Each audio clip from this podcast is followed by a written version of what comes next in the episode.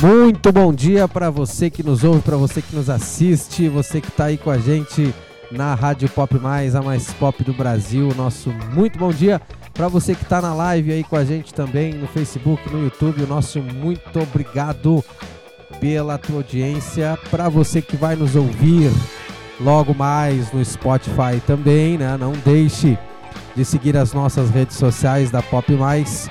Muito obrigado a você. Está no ar mais um programa, O Futuro Financeiro, de hoje, né? Hoje é dia 23 de novembro de 2022. Agora, pontualmente, 9 horas e 10 minutos, estamos aqui nos estúdios, né, da Rádio Pop Mais, juntamente com a RR Assessoria e Treinamento, para largar e dar a largada a mais um programa de hoje, aqui pela Pop Mais, pelas nossas redes sociais. O nosso muito obrigado mais uma vez. Tenho aqui comigo ele, né? Ronaldo Boeira e Márcio Borba. Bom dia, Márcio Borba. Bom dia, Fernando. Bom dia, Ronaldo. Bom dia a todo mundo que nos escuta e nos assiste. Vamos aí nessa democracia que a gente tem conseguindo falar ainda. E vamos trazer umas notícias legais aí. Não tão legais, mas algumas notícias que são importantes passarem. Bom dia, Ronaldo Boeira. Bom dia aí todo mundo que está nos escutando, nos assistindo. Eu vejo que hoje vai ser um dia bem, com bastante notícias, que seria aqueles programas para a gente falar 2 dias e meio. É, mas vamos lá, vamos tentar aí, né? Resumir o máximo do máximo. Eu sei que não é possível, né? Mas a gente vai tentar, porque nós temos 1 hora de podcast, né? E então vamos começar com o Giro de Notícias com o Ronaldo Boeira. Então, vamos começar então a falar sobre as coisas boas e as coisas nem tão boas, como o Márcio diz, né? Mas uma das coisas que chama a atenção aí no mercado financeiro, né, é que os investidores acordaram meio animado com a hipótese do cancelamento da eleição aí aqui no Brasil, né? Estamos aí ainda dentro do prazo que o senhor Alexandre de Moraes deu para que o PL possa protocolar ali o pedido do primeiro turno e do segundo turno, né? Que até então foi só do segundo turno, né? E a gente sabe que isso é tentando fazer uma manobra política para que eles não consigam entregar e, enfim, vamos ver o que vai dar aí no dia de hoje nessa decorrência. Mas vamos dar um giro então falando sobre os mercados aí, tá? A Ibovespa ontem fechou com mais um dia de queda, mas ontem nem foi tão expressivo, ficou mais lateral porque, como eu falei, né, os investidores começaram a dar uma segurada nas vendas, enfim, por conta desse pedido aí protocolado pelo PL aí, tá? O IBRX lá nos Estados Unidos, né, nosso índice lá nos Estados Unidos, ele também ficou em queda aí de 0,60 ontem, no dia de ontem, né? S&P 500, né? Vou voltar aqui. Houve um questionamento sobre o que seria o S&P 500, tá? Eu vou dar aqui uma explicação bem rápida, né, sobre o S&P 500. São as 500 empresas mais potentes do mundo aí, né? E inclusive tá a nossa Vale e a nossa Petro lá dentro, tá? Nasdaq, a bolsa da tecnologia, no dia de ontem. Então, falando sobre a S&P 500 fechando aí em alta no dia de ontem, né, em 1,36, cara. Isso foi...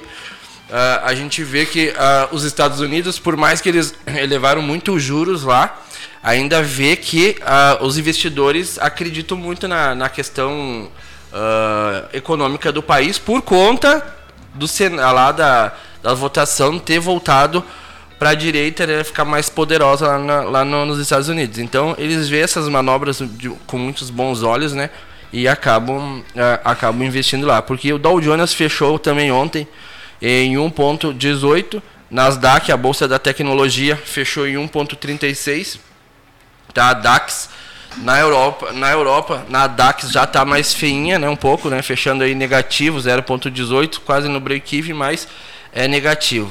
E a China, né, essa noite, essa madrugada aí, enquanto nós dormíamos, ela fechou em alta, então hoje pode ser que a nossa bolsa aí deu uma puxada para cima aí na abertura aí. O Ibovespa Mini já está aberto, né? A gente fala sobre os futuros, um pouco sobre os futuros, já está aberto e ele está no break-even praticamente aí, tá, do mercado. Ronaldo, desculpa interromper. Fala. Explica para quem está ouvindo o que significa break-even. Break-even de mercado que a gente fala é no 0 a 0, é no preço de abertura, né? No fechamento de ontem e no preço de abertura de hoje, no caso, né? Ele fecha ali no break-even praticamente no 0 a 0, não está nem em alta nem em queda, está praticamente no 0 a 0 mesmo. Esse é o nosso break-even. E S&P 500 VIX, cara, o índice do medo hoje ele acordou meio tranquilinho também, 0,22 de alta aí, fazendo com que hoje seja um mercado bem... Hoje é quarta-feira, né? Quarta-feira já é um mercado chato. Sim, sim. Já é um mercado chato por si só, né? Eu sempre comentei com o Márcio que eu, nas operações, que eu não gosto de operar na quarta-feira porque não acontece nada na quarta-feira. Só quando eventualmente tem um dia que é a super quarta, né? Que é onde sai um monte de decisões de juros, onde todo mundo costuma falar, daí eles fica como a super quarta. No giro de notícias de hoje do mercado financeiro, por enquanto seria isso, tá? Não vou me ater muito, só frisando, né, que as bitcoins estão subindo na beirada de 6% todas aí. Não tem nenhuma abaixo de 6% de alta aí. Top das galáxias, já diriam, né, os alienígenas. Opa, não sei, né, nunca vi. Pois é, gente, Márcio Borba, nos descreva, nos fale sobre o que iremos falar hoje, nesta manhã. Não, eu gosto primeiro desse giro de notícias aqui, porque o Ronaldo ele é muito coeso, né? Ele traz aqui um raciocínio lógico dentro que, se você pegar o mesmo aplicativo que ele utiliza para retirar as informações, você vai ver um monte de númerozinho verde, um númerozinho vermelho, né, Ronaldo? Não entender nada, né? Aí você vai ver, isso aqui tá indo para cima, isso aqui tá indo para baixo. Como diz assim, se esse daqui não subir, ele vai descer. É mais ou menos isso a análise, né? Sim. Análise mais concreta. Olha, se o mercado não subir, ele vai cair. Se ele não cair, nem subir, ele vai andar lateral. Exatamente. Esse é o cara que nunca erra, né, Ronaldo? Mas a gente está rindo aqui de nervoso, né? Porque o mercado ele anda através de informações, né, Ronaldo? A gente... acompanha, o próprio Ronaldo agora passou, né? As quartas-feiras é um dia que não é muito bom de operar, exceto na quarta-feira, super quarta. Por quê? Porque é a quarta das notícias, né? A super quarta das notícias que acaba aí agregando no mercado bastante volume de informação, e os investidores gostam do quê? De informação. Então a gente vê o que? Nos dois últimos podcasts a gente viu o mercado derretendo, né? A gente viu ali a Bolsa de Valores do Brasil perdendo mercado, perdendo força.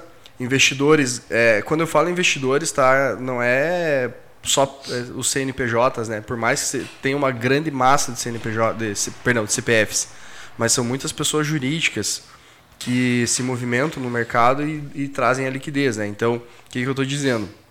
Nas últimas 2 semanas a gente viu essa derrocada, né? Essa saída em massa aí do mercado, onde que afunda a Bolsa Brasileira.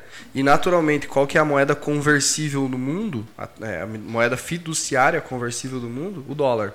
Então, este movimento em massa das pessoas saírem do nosso Ibovespa e irem por um dólar, naturalmente aqui no nosso câmbio ele já interfere o quê?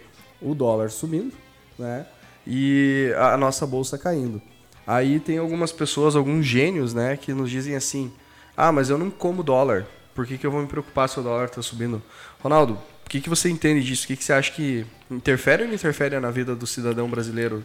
Principalmente nessa questão de importação. A gente, para quem não sabe, a gente é o número 2 aí de importação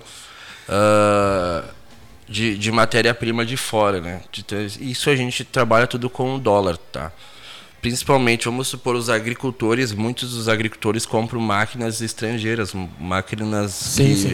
eles compram máquinas estrangeiras. Então, eles dependem muito do dólar, né? E se, vamos supor, se o dólar sobe, o cara vai comprar uma máquina mais cara, automaticamente os produtos aumentam. Sim. Então, o que acontece? A gente paga mais caro e aí vem o chororô da galera que joga sempre nas costas do governo as altas. Mas nem sempre é culpa do governo. Quase sempre é. Mas nem sempre é também. Porque essa alta dos juros é muitas coisas que acontecem no mundo afora, né? Altas do dólar, inflação, superinflação, aquecimento de mercado, aquecimento global agora entrou, né? Tipo... Quando a gente volta com os patrimônios ali, com os políticos esquerdistas, né? é muito falado sobre o meio ambiente, né? Nada é feito, mas é muito falado e muito investido dinheiro, mas a gente nunca sabe para onde que vai esse dinheiro, porque a gente já conhece que para a questão ambiental não vai, né? Mas isso influencia muito no dólar e isso influencia muito no preço do supermercado, cara. Praticamente o supermercado, por exemplo, vamos botar uma marca Nestlé, né? A marca Nestlé hoje ela tá sendo 70% fabricada no Brasil, mas nem 70%, então 30% não é. Esses 30% Sim. é as coisas que a gente olha na prateleira e a gente não consegue comprar, que muitas vezes a gente chega lá, vou comprar um Starbucks. É. Para quem não sabe, é da Nestlé. Sim. E daí tu vai chegar no mercado, tu vai ver lá um preço de 30, 40 pila. Por quê? Porque ainda é importado, né? Entendeu? Muita então, parte, muita coisa é importado, né? Exatamente, então esse é o impacto no dólar. Aí. É igual que a gente fala, por exemplo, os alimentos, né? A gente está falando agora sobre a comida, né? Ela subiu, a carne, se eu não me engano, em todo esse tempo aí foi 50%, e até o frango, né? Subiu, né? Mas por quê? Porque são insumos que vêm de fora do país que precisam ser comprados, e como o Ronaldo disse, né? Às vezes o dólar sobe, então o que acontece? O insumo também vai subir, né? E aí o que acontece também? O preço final chega até a gente, né? É uma cadeia, né? Exato. É um não, ciclo, né? Não falar cadeia. Não podemos falar cadeia, senão o cabeça de ovo vai nos, vai nos processar aí. Sabe o que eu acho interessante? Eu já vou fazer um comentário sobre isso, mas a gente vê no mercado. Quando eu falo mercado, é o mercado, não, agora é o mercado de ações, o mercado tradicional mesmo, né? Que o que acontece, traduzindo no bom e velho português, para as pessoas que acham que o dólar não interfere, cara, o preço das coisas sobe, natural, porque se a gente fosse autossuficiente nos produtos, seria uma questão. Só que aí entra uma outra questão, eu vou usar o termo mais técnico que eu consigo, uma questão burra da nossa legislação, que é o seguinte: a gente tem várias isenções de importação que acabam conflitando com o dumping, né, com o produto interno do Brasil, e acaba ficando mais barato o produto externo produzido lá fora chegar aqui dentro, mesmo que a gente produza esse material, né? Por exemplo, vou dar um exemplo aqui na nossa região, uma forte produtora de alho. Sim. Beleza, então a gente tem aqui a produção de alho daqui da região, já supriria a necessidade do Brasil e não precisaria vir de fora. Porém, na China produz muito alho, mas a gente não pode importar direto da China. Mas a gente tem um acordo comercial com a Argentina. Então a Argentina importa e traz para cá. Umas coisas que não tem cabimento, né? Mas é assim que acontece. É assim que acontece. Então a gente compete com os mercados. Eu não sou a favor de fechar a fronteira de jeito nenhum. Acho que tem que abrir, tem que fazer, só que tem que deixar competitivo, né? E não, por exemplo, como o problema, como o Ronaldo mesmo falou, que o Estado ele interfere diretamente nas nossas vidas numa caneta. Isso então, aí. Às vezes, aquele empresário que está lá, ele se programou, ele fez um provisionamento, ele vai comprar um maquinário, ele vai investir na empresa dele, ele vai fazer, vai investir, por exemplo, em energia solar, vai investir em tecnologia de produção, vai investir na melhoria da qualidade do seu produto. Cara, ele investe em tudo. Ele pensa em tudo. Aí chega numa decisão unilateral e chega e fala assim: ó, amigão, tudo bem, você vai investir, por exemplo, um assunto aí da energia solar. O cara vai investir na energia solar, só que tem uma galera correndo para investir em 2022, porque a partir de 2023 vai ter tarifas e alíquotas que vão ser colocadas sobre aquele material que, vamos lá, o Ronaldo foi lá, comprou todos os painéis solares, inversor, tudo que tinha que colocar na casa dele, instalou, pagou o pessoal para instalar, foi lá, fez o procedimento com a concessionária de energia da região dele, e aí o excedente da energia que ele está devolvendo para a rede, e a concessionária, quando ela recebe, ela está revendendo essa energia, ela vai cobrar de você, Ronaldo, essa energia. Então, assim, qual que é o sentido disso? Vamos tarifar o sol agora? Né? O vento. Mas, não. Dizia a Dilma, vamos estocar o vento. Cara, mas... capaz de querer cobrar? Cara, é tão ridículo, é tão... Sabe que chega num ponto que é tão ridículo ao ponto que a gente vai dizer que a Dilma estava correta. Porque assim, ó, não ache que isso vai parar na energia solar. Vai. Ah, eu vou colocar então agora uma usina eólica. Cara, a usina eólica vai também para o mesmo caminho. Todas as energias renováveis vão. Então, o problema do Estado quando ele quer tudo, né, é essa questão. E aí a gente vê o quê? O mercado derretendo.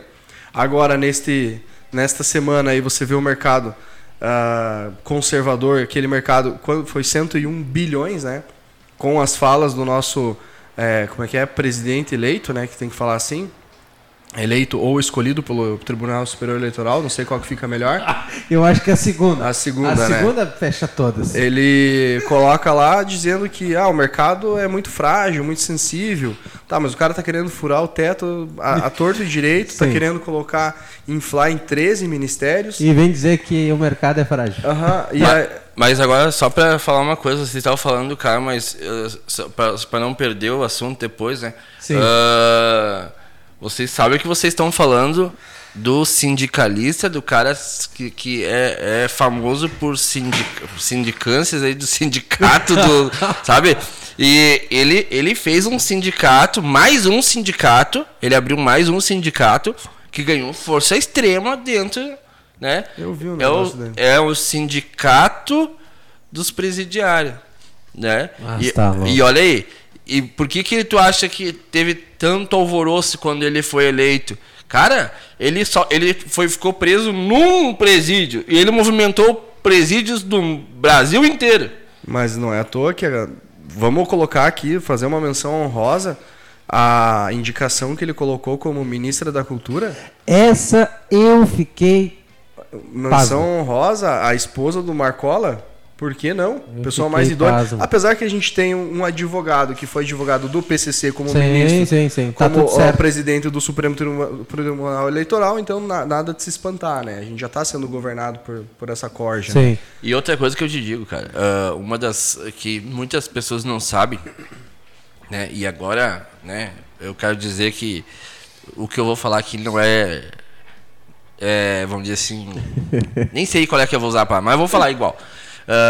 Que muitas pessoas não sabem o que é o PCC. Todo mundo acha que é o crime, né? Todo mundo vincula ao crime. Mas o PCC, ele é uma organização mais organizada do que o próprio Estado.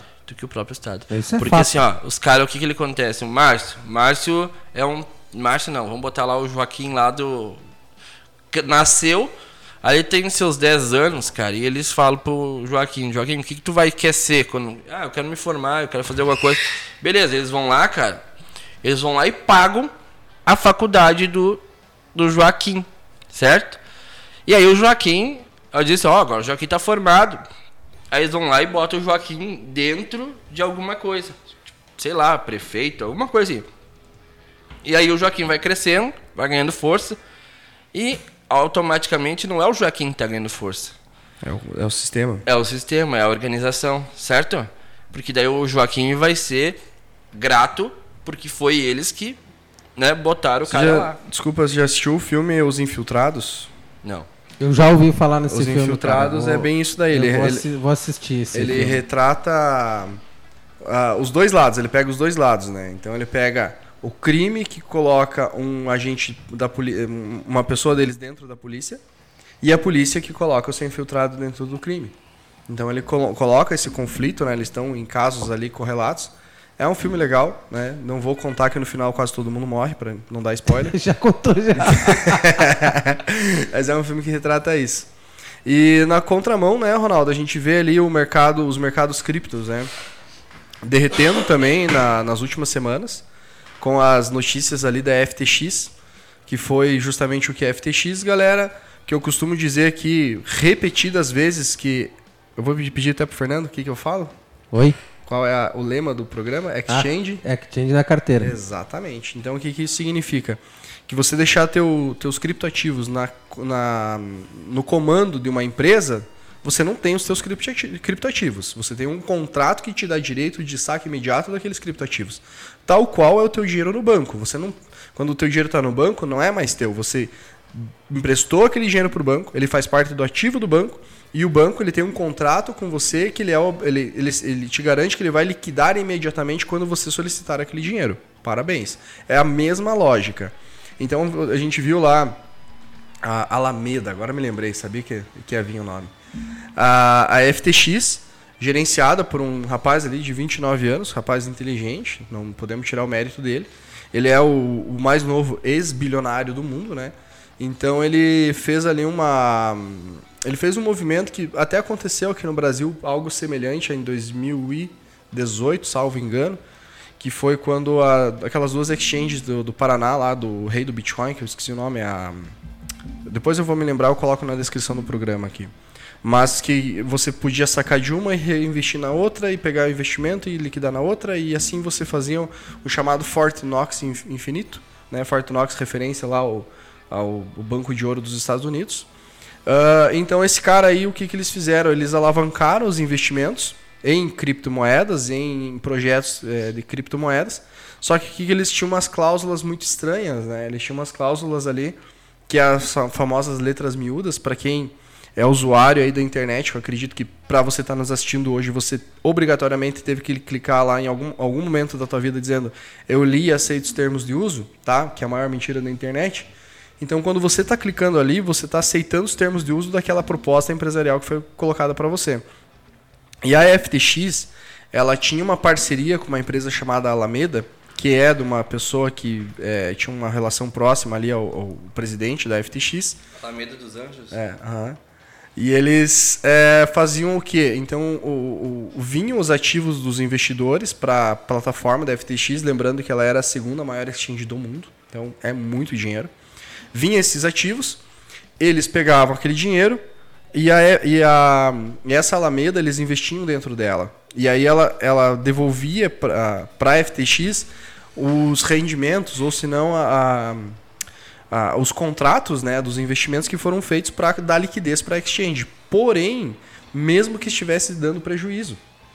Só que, dentro das cláusulas da FTX, ela colocou lá que ela poderia sim fazer um relatório à parte dela, mesmo que não seja tão verídico, sabe? Uma coisa assim, tipo, cara, eu tô te enganando, você sabe disso, mas eu vou fazer mesmo assim.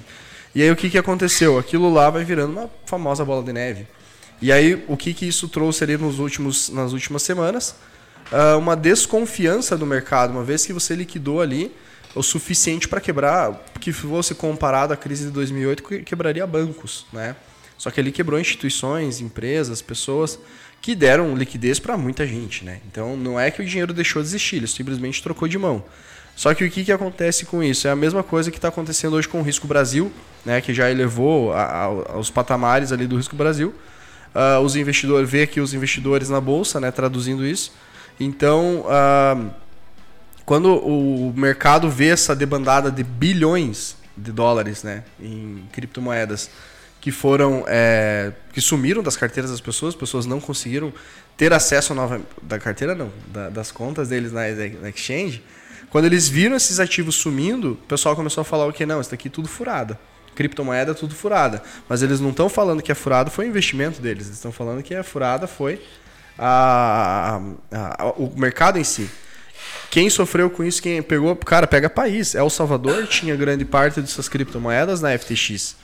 Então, grandes nomes ali, a própria Gisele Bündchen está envolvida no meio, Tom Brady está envolvido. Eles estão envolvidos, não só envolvidos, eles estão sendo processados, tá? Eles estão levando um processo, tá? Que as pessoas elas estão querendo, ou seja, porque eu comprei por tua causa. É o mesmo que aconteceu com o Ronaldinho Gaúcho, né? Sim. Eu comprei por tua causa. Então, ou seja, eles estão processando a Gisele Bündchen. E não é pouco, cara. É em torno de... Eu não vou falar o número exato, mas é milhões, tá? É milhões e não é milhões de reais, tá?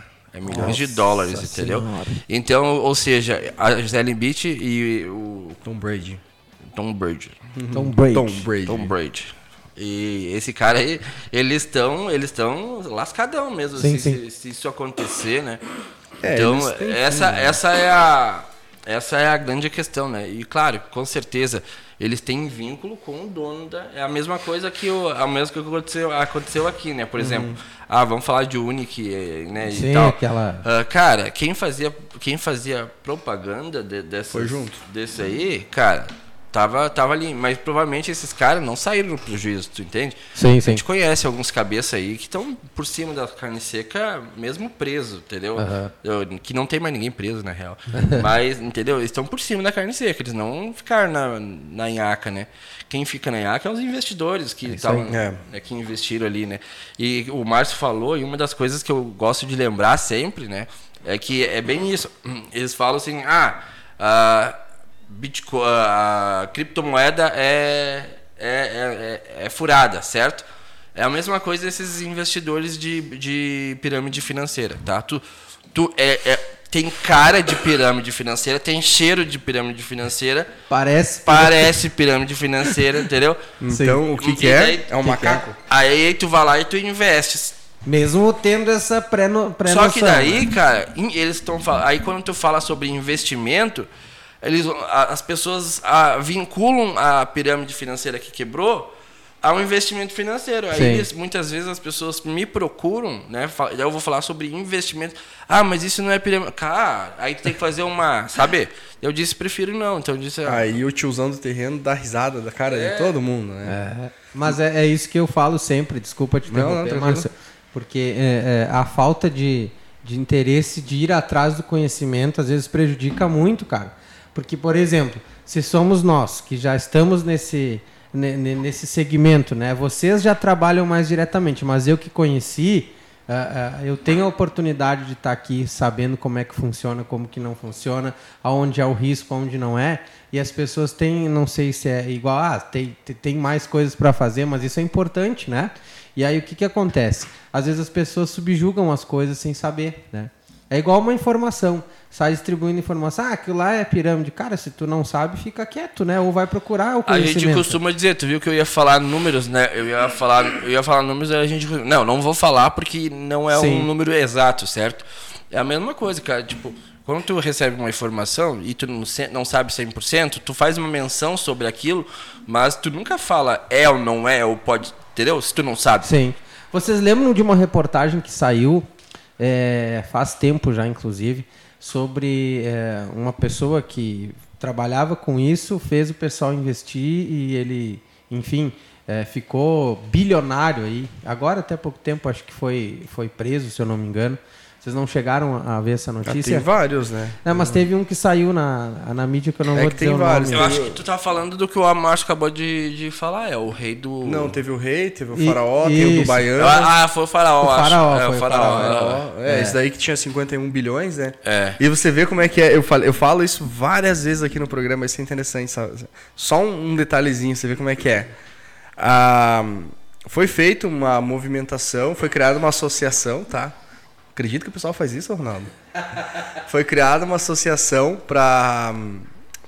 dos investidores desse farol do Bitcoin. Inclusive, ele mesmo preso, saiu candidato a deputado, né? E ele bateu no peito o tempo inteiro dizendo, eu vou pagar, eu vou pagar, eu vou pagar. Teve uma situação parecida aqui no Rio Grande do Sul, né? Que foi feita uma associação. É, eu conheço umas pessoas que participaram. Cara, o cara deve ser meio doente pra fazer uma associação assim, né? Só pode, né? Me dá o remédio aí, então. Mas o que acontece? Nesse caso aqui do Rio Grande do Sul, das duas empresas Indil e Unic, a gente não viu as empresas serem proativas em dizer que iam pagar. E foi cobrado o Estado disse, mas eles não disseram que querem pagar. E aí está transcorrendo até hoje o processo. Nesse caso aqui do faraó, ele falou, eu vou pagar, eu vou pagar, eu vou pagar, porque ele estava considerando que o Estado não liberaria para pagamento. O que aconteceu? O Estado falou, então pague, sabe? Então pague. Aí o que acontece? A esposa dele, né? Todo mundo sabe que ela viajou do Brasil para o exterior com uma ledger, com uma carteira, uma hard wallet, né? Na posse dela, que parece um pendrive, então é um pendrive. Viajou com isso daí, estava estimado em 51 bi de ativos nessa carteira. Meu Deus do céu. E aí, gente, é que a parte triste da história, ela disse que perdeu a senha. Tá entendendo? Que legal. Lembra que eu falei pra vocês que não tem como você ter acesso a uma carteira? Sim. Se a pessoa, se chegar qualquer um, seja os investidores, seja a Polícia Federal, seja o Papa, seja... Eu sempre falo do Papa, sim, né? Porque se não tiver a senha, não... Coitado do Papa. Mas o que acontece? Não interessa quem chegue pra pessoa, se ela não tiver o acesso àquela carteira, o protocolo da blockchain não permite o acesso. Ele não vai dizer assim, peraí, então você sabe a carteira? Sei.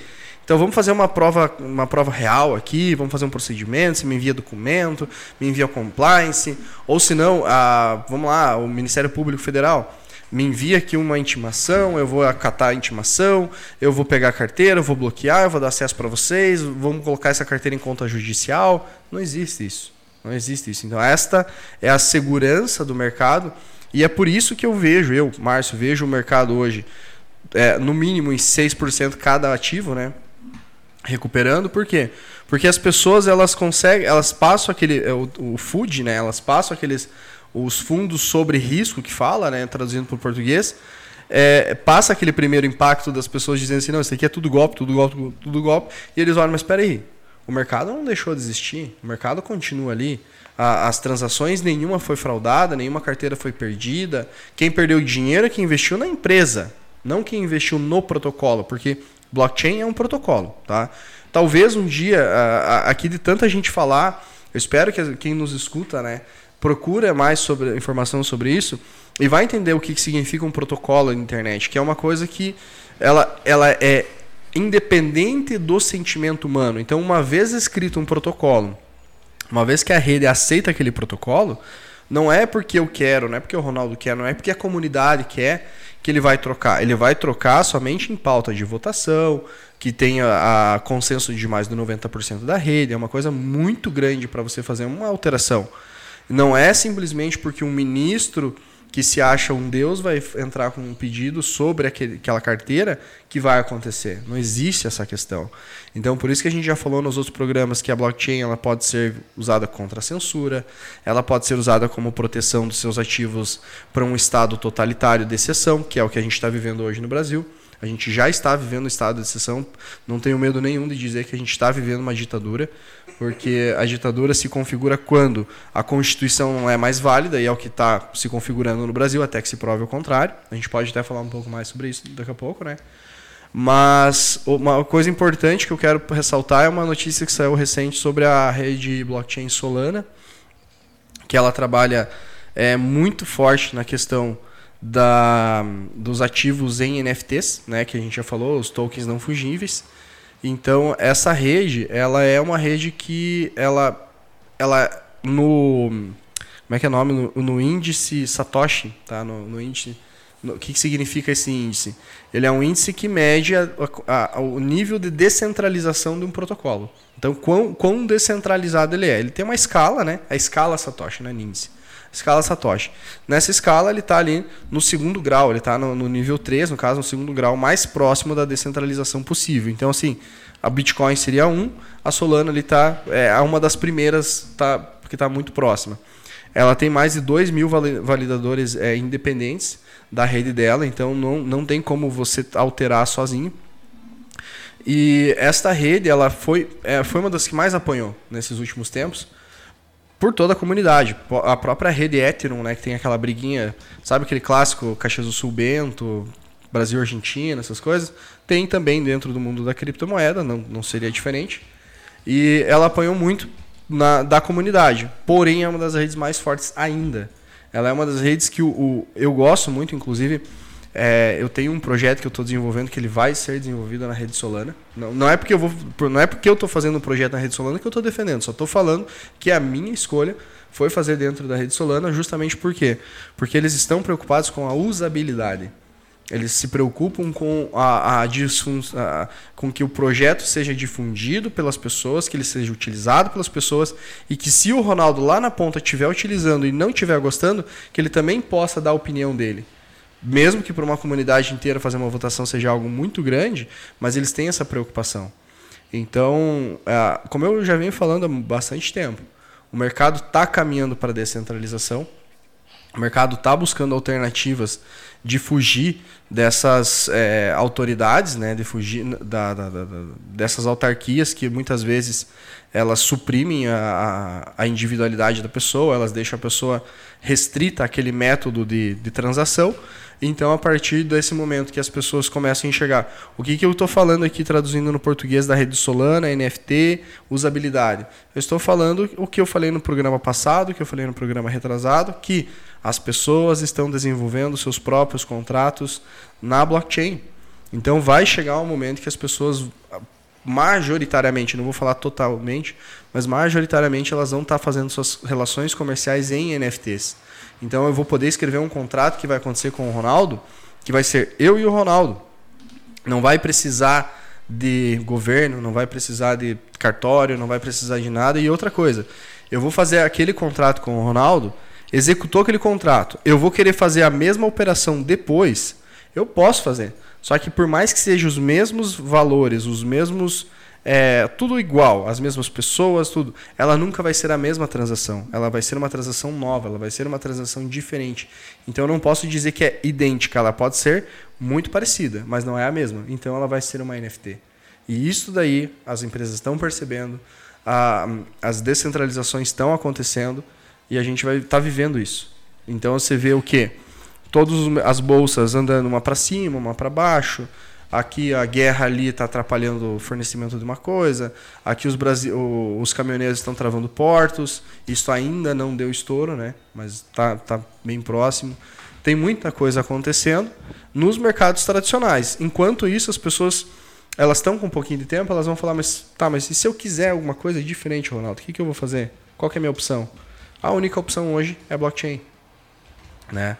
Então a gente vê aí eu pelo menos vejo, gosto muito de falar disso e ver que é muito plausível disso acontecer no médio e longo prazo. Talvez até mesmo essa questão da guerra, essa questão pandêmica, essa questão eleitoral do Brasil possa ajudar a acelerar esses processos aí. Tu falando sobre isso, me vem algo, me comete, né, algo muito importante, que é o seguinte, tá chegando aí, né? Tá chegando algo aí no Brasil, mas também de uma forma. Agora no início tá chegando meio. Como é que eu posso dizer? É meio complicado, ele não tá acesso a todos ainda, porque, primeiro, ele não tem uma apresentação em português, então muitas vezes a gente sabe que as pessoas são meio preguiçosas, né? E aí tem que traduzir, tem que ir pra... Ele só está em inglês, tá?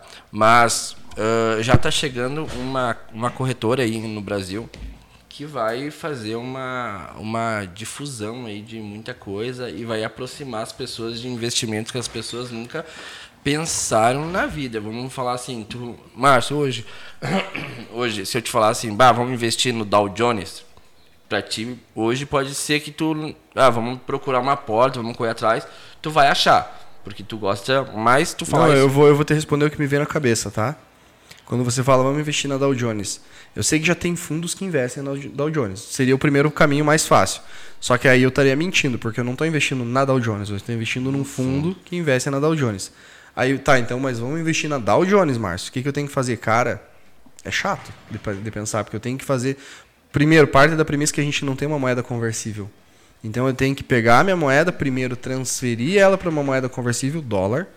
Aí, eu tenho que ter uma conta de acesso no país de origem, que seria ou minha ou alugada, uma conta nos Estados Unidos, basicamente, né? Eu teria que ter uma conta lá de liquidação, que seria entrada e saída. Isto já me implica que eu teria que ter uma contabilidade lá, que o contabilista, né, que eles chamam contabilista, teria que ter um contador lá para os meus ativos, para pagar os impostos, porque lá tem tudo uma coisa bonitinha, mas que não faz cagada é não pagar imposto, você vai preso. Então, aí eu poderia mandar meu dinheiro daqui para lá, possivelmente eu teria, se fosse só no câmbio tradicional, eu enviaria pelo Santander, que é o banco internacional dos internacionais, para o Brasil mais ainda, porque a gente é restrito à questão do Banco Central. Então eu teria que sair daqui através do Santander, chegar lá possivelmente num Santander. Se eu quiser trocar lá para qualquer outro JP Morgan, para Barclay, qualquer banco, aí é a minha questão. Aí eu estaria lá, daí sim, daí eu teria que abrir a conta na corretora lá nos Estados Unidos e aí eu poderia investir no Dow Jones.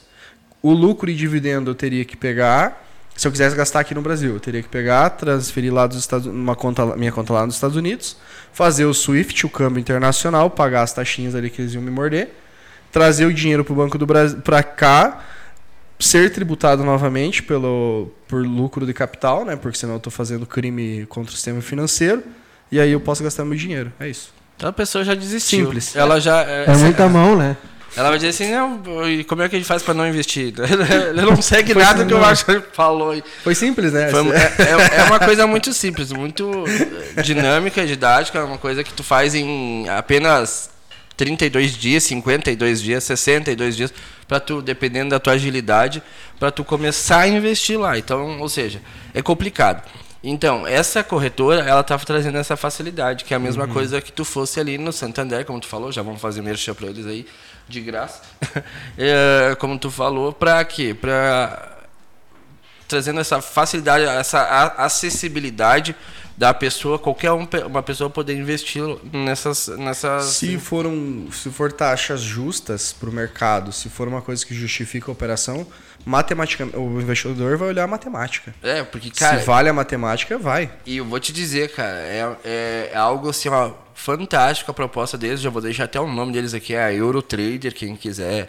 Né, nós vamos estar mais a fundo aí, negociando junto com eles para saber mais sobre isso. Legal. Mas é uma empresa aí que vem abrindo as portas para o Brasil. Eles têm muita vontade de entrar no Brasil, mas eles querem entrar dentro da lei. Então, sabe que... Falando, a lei aqui é fácil, é tranquilo. É, bem de boas. Conta com nós. Bem tranquilinha, mas eles querem. Mesmo assim, eles querem porque eles querem trazer... esse acesso ao povo, ao público. Sabe que eu vejo assim, ó, Ronaldo, quanto maior o risco, maior o retorno, né?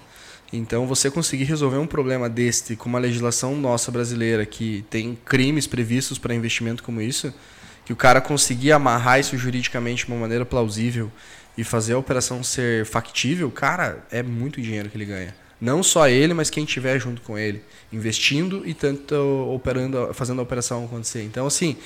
Eu gosto do desafio, eu acho interessante isso daí. Até minha filha estava falando, até vou fazer um breve comentário, que até minha filha já estava falando ouvindo a minha conversa com a minha esposa em casa, ela já comentou com uma amiguinha dela que foi lá em casa e disse bah, eu vou embora, eu vou morar em Portugal. Falou assim. Ô, Marcelo. Com convicção, assim, sabe? Ah, vou morar em Portugal. Daí eu disse, meu Deus, agora eu falei pra minha esposa, agora nós vamos ter que ir embora pra a menina não ficar com o menino.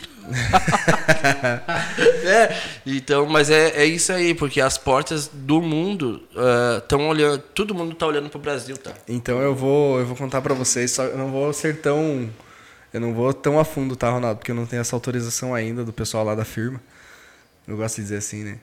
Mas eu vou... Metalúrgico, CUT. A firma... E o paranaense vem lindo. A firma é forte. Então eu vou, mais uma vez aqui, então aproveitando que a gente está fazendo propaganda aqui, vou aproveitar o espaço do Merchan. Peraí, então. Minuto Propaganda! Eu vou contar aqui que também tá... É um projeto que eu faço parte, né? Tô ajudando a encampar ele. Que é esse projeto que eu comentei agora há pouco, né? Da Rede Solana, que vai estar na Rede Solana. Ele é um projeto que ele vai vir uma plataforma para que as pessoas façam os seus comércios de toda e qualquer maneira, produtos e serviços, e possam fazer suas transações com um canal de checkout em criptomoeda. Então, ela vai possibilitar que você possa vender, por exemplo, eu sou um importador ou um produtor que exporta. Eu posso fazer minha transação acontecer em criptomoeda? Pode. A partir desse... Eu já posso falar porque ela já está em fase de teste, já começou a aparecer aí, né, para quem está dentro do projeto. E em breve aí a gente vai ter uma plataforma que vai colocar o Brasil de novo no topo da questão tecnológica, porque as pessoas falam muito que o Brasil compra muita coisa de fora, mas não é tão verdade, tá? Você pode pegar exemplo a FAB, né? A gente exporta a tecnologia dos aviões para os Estados Unidos, para o Iraque, para países fortíssimos bélicos. E a tecnologia blockchain, eu vejo assim que quanto maior, que nem eu estava falando, quanto mais problemas você resolver, maior é o retorno. E no Brasil, se a gente tem uma coisa que a gente tem muito aqui, é problema. Então, quanto mais problema você conseguir resolver, melhor vai ser o projeto. E esse projeto ele surge justamente nessa ânsia das pessoas de terem uma segunda opção. Então, não usar a criptomoeda apenas como investimento, né? Não só colocar numa FTX e falar assim, ah, eu confio na FTX. Não, confia no teu negócio, no teu potencial. Se você hoje vende, se você tem um mercado que vende lá, como diz, um mercadinho de bairro, que vende os seus produtos, você vai continuar fazendo exatamente a mesma coisa. A diferença vai ser a tua forma de liquidar o teu dinheiro, os seus ativos agora, não o seu dinheiro. E aí... Se você quiser pegar os seus ativos e investir em empresa A, B, C, o risco é teu. Mas se você quiser deixar dentro do projeto, do protocolo que está sendo executado, eu não vou me aprofundar muito, só vou deixar meio... Para quem é bom entendedor, já conseguiu entender o que está acontecendo, mas vai vir uma plataforma aí que com certeza vai dar uma chacoalhada no sistema, né? Ela vem para uma forma bem ingênua, ela vai... começar de uma maneira bem tranquila, até porque assim, se ela vir com toda a robustez que ela tem, que ela já está preparada para ser, assusta. Você vai dizer, não, é demais, não quero... Tudo não que é demais, as pessoas desconfiam, existe muita dúvida, mas uma das coisas que tu comentou, e eu até fazer um comentário sobre isso, um comentário em cima do comentário que você comentou. Nossa Senhora. Achismos. O que acontece? Tipo, a gente tem dentro da nossa cabeça, isso é uma psicologia da neurociência, né, que fala... não sou formado nisso, não tenho, mas algumas coisas a gente pesquisa, né? Hoje o Google, a internet, ela nos ajuda a desvendar a nós mesmos, né? Então, dentro do nosso cérebro existe algo que é uma caixinha de resolver problemas, tá? E o Márcio falou sobre problemas. O Brasil tem muito problema, sabe? Por que o Brasil tem muito problemas? Porque as pessoas não desenvolvem essa questão de resolver problemas. Se você se torna uma pessoa que resolve muitos problemas, você se destaca no Brasil, entende? Porque quanto mais problemas você é capaz de resolver, mais você está ajudando alguém ou a sociedade, certo? Quem se coloca à frente de resolver problemas hoje são políticos decentes. Eu estou falando política, a gente fala em política e já pensa, não tem como... Não, a política não é criminosa. Quem é criminoso são as pessoas que entram na política. Exatamente. Entendeu? Então, os políticos hoje são a principal alternativa nossa para resolver problemas do geral, né? E pessoas normais, nós, meros mortais, que nem nós, como nós... se você desenvolver essa capacidade de resolver problemas, o Fernando chegar, estou com um problema. Tá, qual que é o teu problema, né? Quem gosta de ouvir essas perguntas aí são psicólogos, né? Uhum. Qual é o teu problema? Né? Mas elas não resolvem, né? Elas te ajudam você mesmo a resolver. É isso, o psicólogo ele te ajuda a tu virar essa chavezinha dentro da tua cabeça. Então, quanto mais você tem a capacidade de resolver problemas, mais você cresce. Tu entende? Você começa por onde? Pelos seus. E aí eu falo assim, por exemplo, Fernando, se você tem um problema, ok, e alguém chega e te entrega uma solução, e aquilo realmente resolver o teu problema, você vai se sentir confortável ou não para passar aquilo para outras pessoas, para querer ajudar as outras pessoas?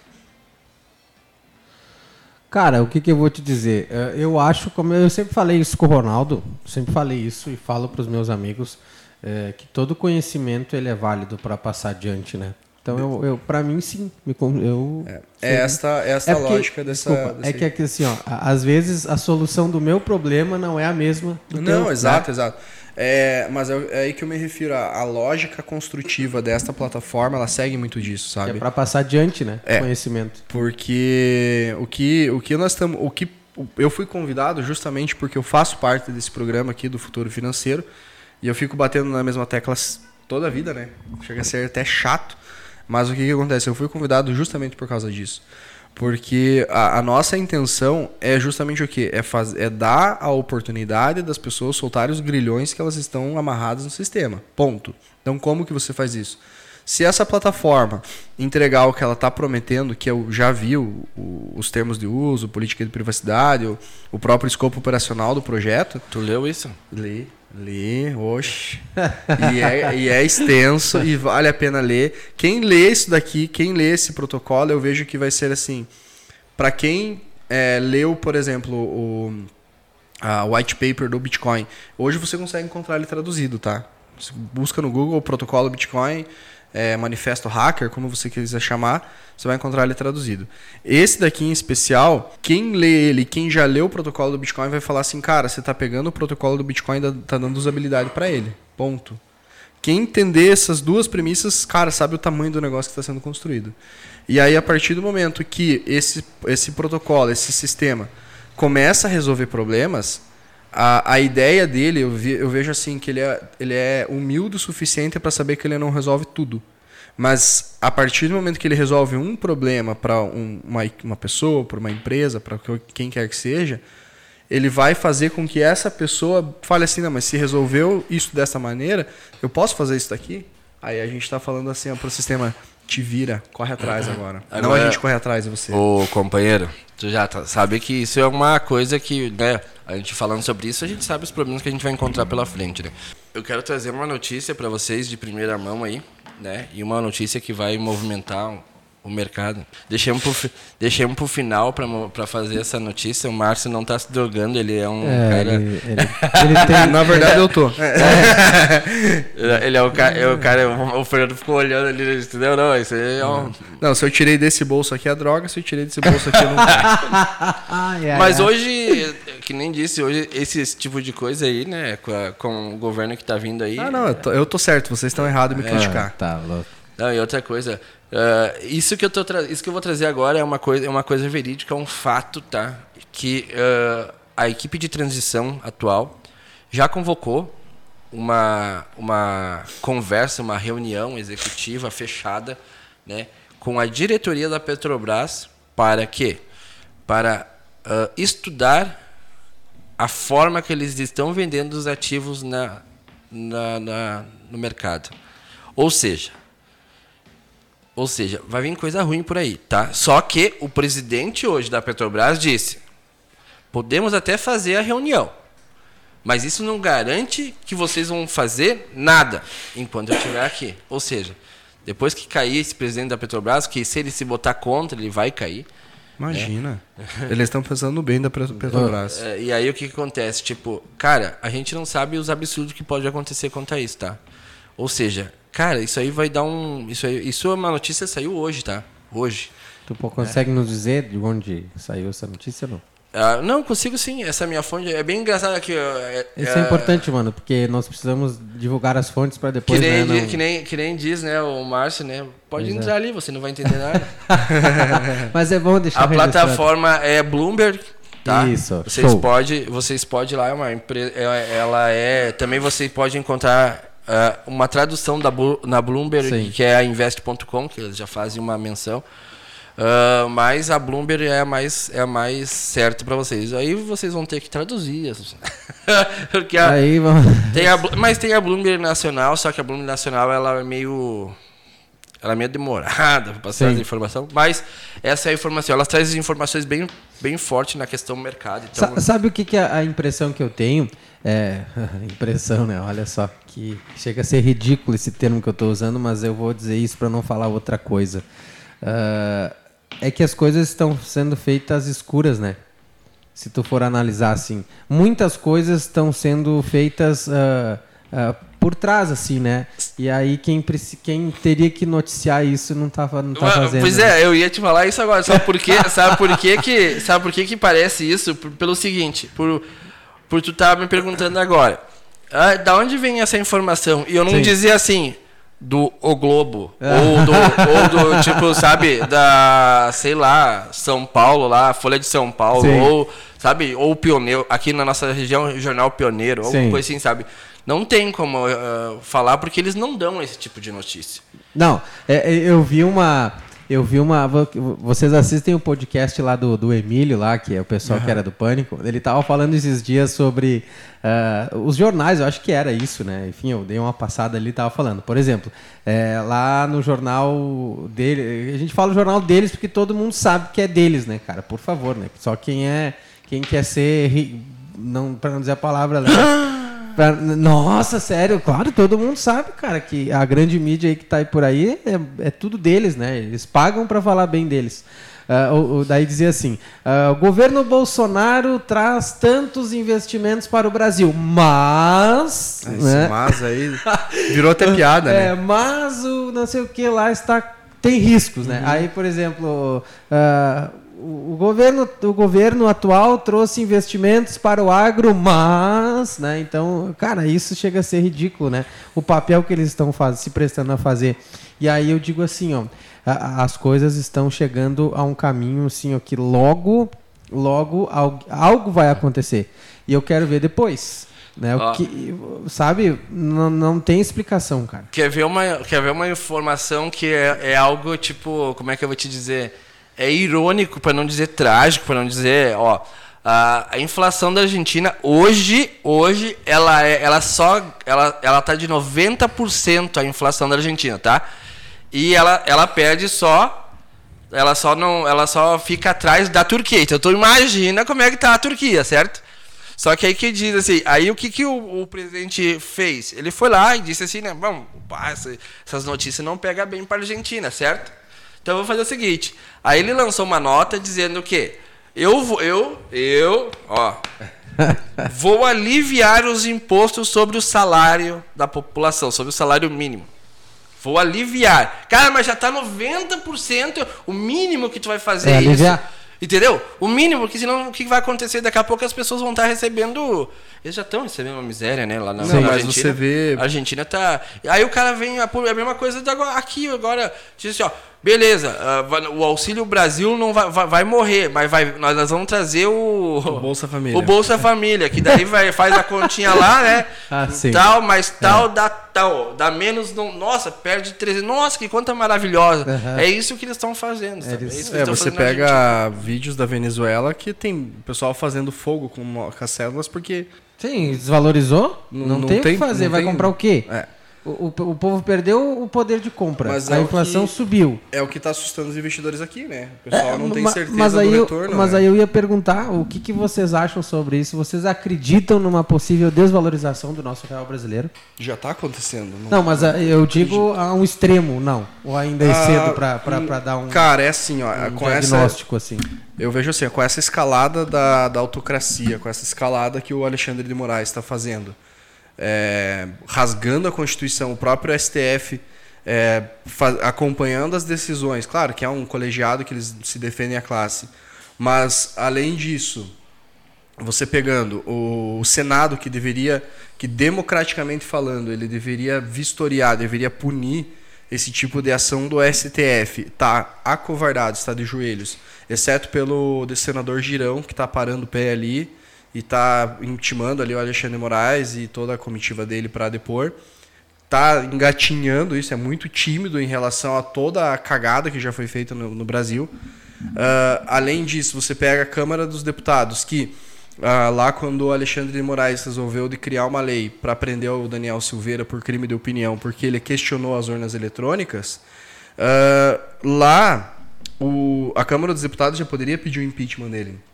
Lá no Daniel Silveira já poderia ter feito isso. Não fez. E até agora você vê um silêncio ensurdecedor desses congressistas. Então, assim, respondendo a tua pergunta, se o Estado continuar de joelhos e o Exército não fazer valer a Constituição tal qual está escrito na própria... Sim, nós estamos num mato sem cachorro. É porque a gente precisa também, né, Márcio, analisar todas as situações, né? Para que haja... Claro, no nosso entendimento já houve uma ruptura, né, dos poderes, né? Mas aí para eles talvez ainda não. Talvez porque não, eles estão... só postergando ao ponto de que quando eles estiverem plenos, sim. Aí o que acontece? Você pega um congresso acovardado, exceto pelo Marcel Van Hatten, que está parando o pé assim, ó, parabéns, uhum. Marcel. Já tive a oportunidade de falar com ele e sei que é um cara que para o pé de verdade. Cara, mas estou falando de 500 e poucos deputados que eu consigo citar um. Daniel Silveira, Carla Zambelli também.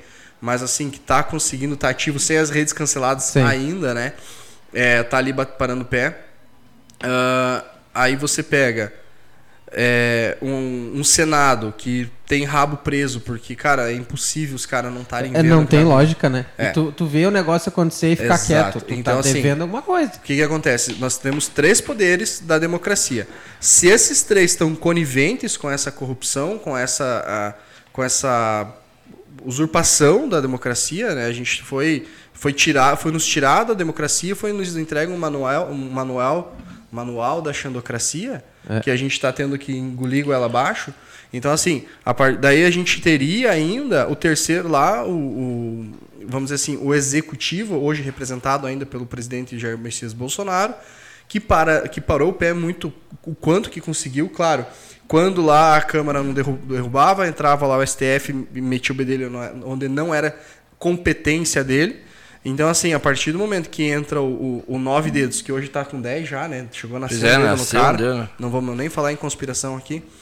Mas o que acontece? Se esse cara sobe a rampa, aí a gente consolida os três poderes num poder só. E aí, meu amigo, aí fura teto com 200 bi, aí cria 13 ministérios, aí coloca a Anitta como ministra, coloca a esposa do Marcola como ministra, aí você pega uma Petrobras e você tira os dividendos, aí você vai lá e reprivatiza tudo, aí você pega o Correio, aparelha mais ele ainda, aí vão lá e fazem...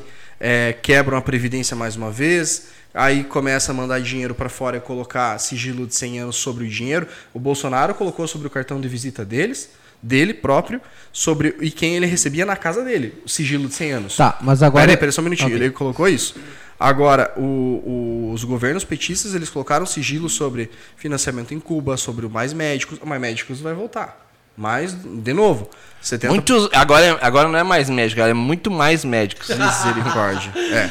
Então, assim, quando você olha para tudo isso que tá... Cara, porque agora a diferença desse governo para o governo anterior petista é que agora eles perderam a vergonha. É. Então, assim, o único que tem hoje o poder moderador, que é o quarto poder, que é o exército, não é a mídia. A mídia, querida, se contém no seu lugar, é o exército. Então, assim... O único que pode parar o pé para tudo isso hoje é o exército. Ou uma revolução civil. E eu não estou incitando ninguém, só estou falando que é o... Não, tu tá dizendo, é o manual que está... É o que está ali. Os poderes... Os poderes têm uma liturgia. Automaticamente o exército é obrigatório vir pra rua, né? Porque daí ele tem que escolher. Ele tem que escolher um lado daí. Ou tu vai bater, ou tu vai vir contra o povo, ou tu vai vir para defender o povo. Exatamente. Então, assim... A gente está chegando, está funilando. As opções estão sendo excluídas. Você vê ali o PL ontem protocolando aquele pedido. Sim. Que todo mundo viu, não precisa a gente falar. Então, assim, estão sendo esgotadas todas as formas de negociação. Vai chegar as cabíveis, né? Exatamente, todas as constitucionais. Isso aí. Vai chegar no momento que vai ter uma opção. Ou aciona 142, ou o exército chega e fala assim...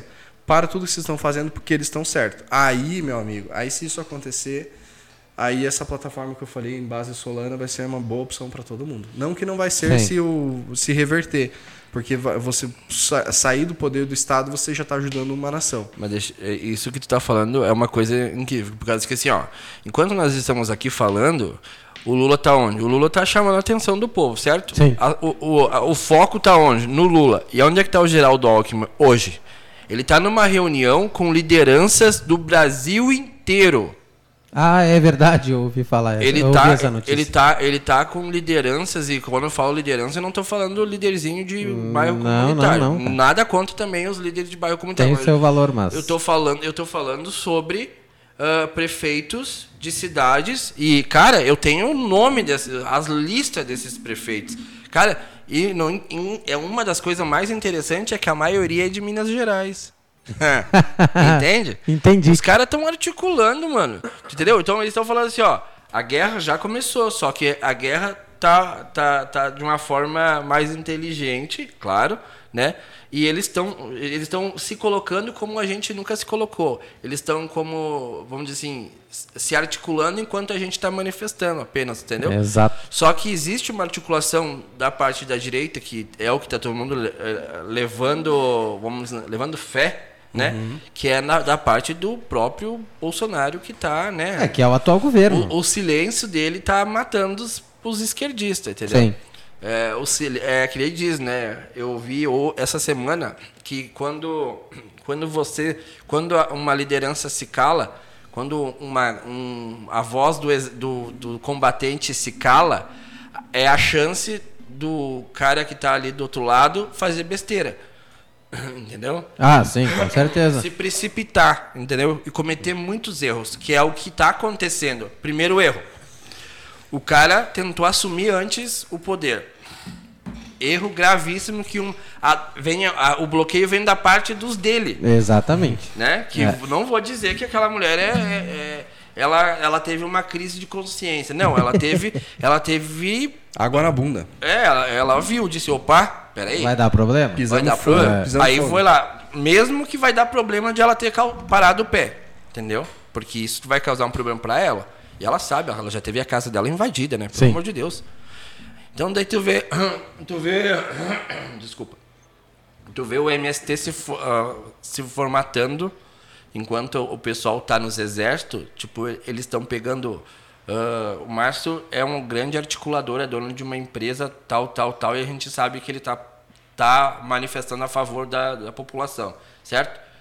Eu vou invadir a tua casa, nós vamos quebrar tudo, entendeu? E o PT já encaminhou o pedido da revogação dos CACs, né?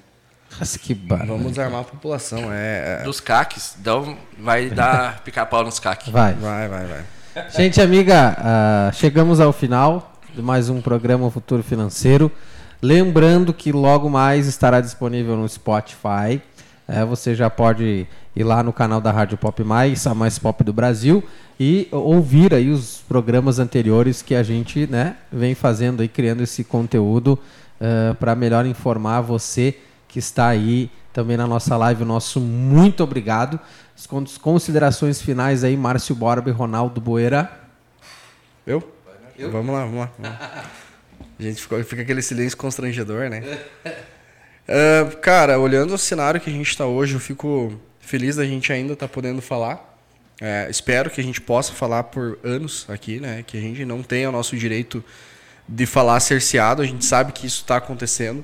As próprios shadow bans aí, que possivelmente a gente já está num shadow ban aqui porque a gente fala as palavras proibidas. Tô nem aí, quero deixar bem claro isso. Vou usar o meu artigo 5º da Constituição enquanto estiver vivo.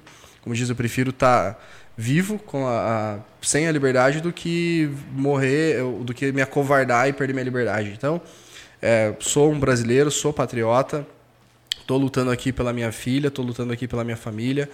Tem várias pessoas aí que eu conheço que são de bem, que estão com medo, né? Essa é a palavra, a gente tem o medo.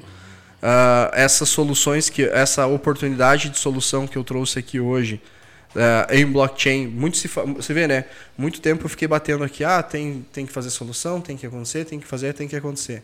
Tá, mas aí, quando eu fui convidado para esse projeto, me falaram assim, tá, então por que você não participa da solução? Claro, eu quero, já falei várias vezes aqui, tem uma oportunidade de criar um projeto em blockchain, me convida, eu tenho muito interesse nessa área. E foi o que aconteceu.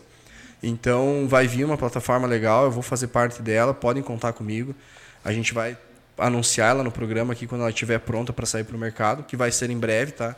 Que a princípio, no próximo programa, talvez no próximo, talvez no outro, já tenha aí uma versão beta para lançar para a galera.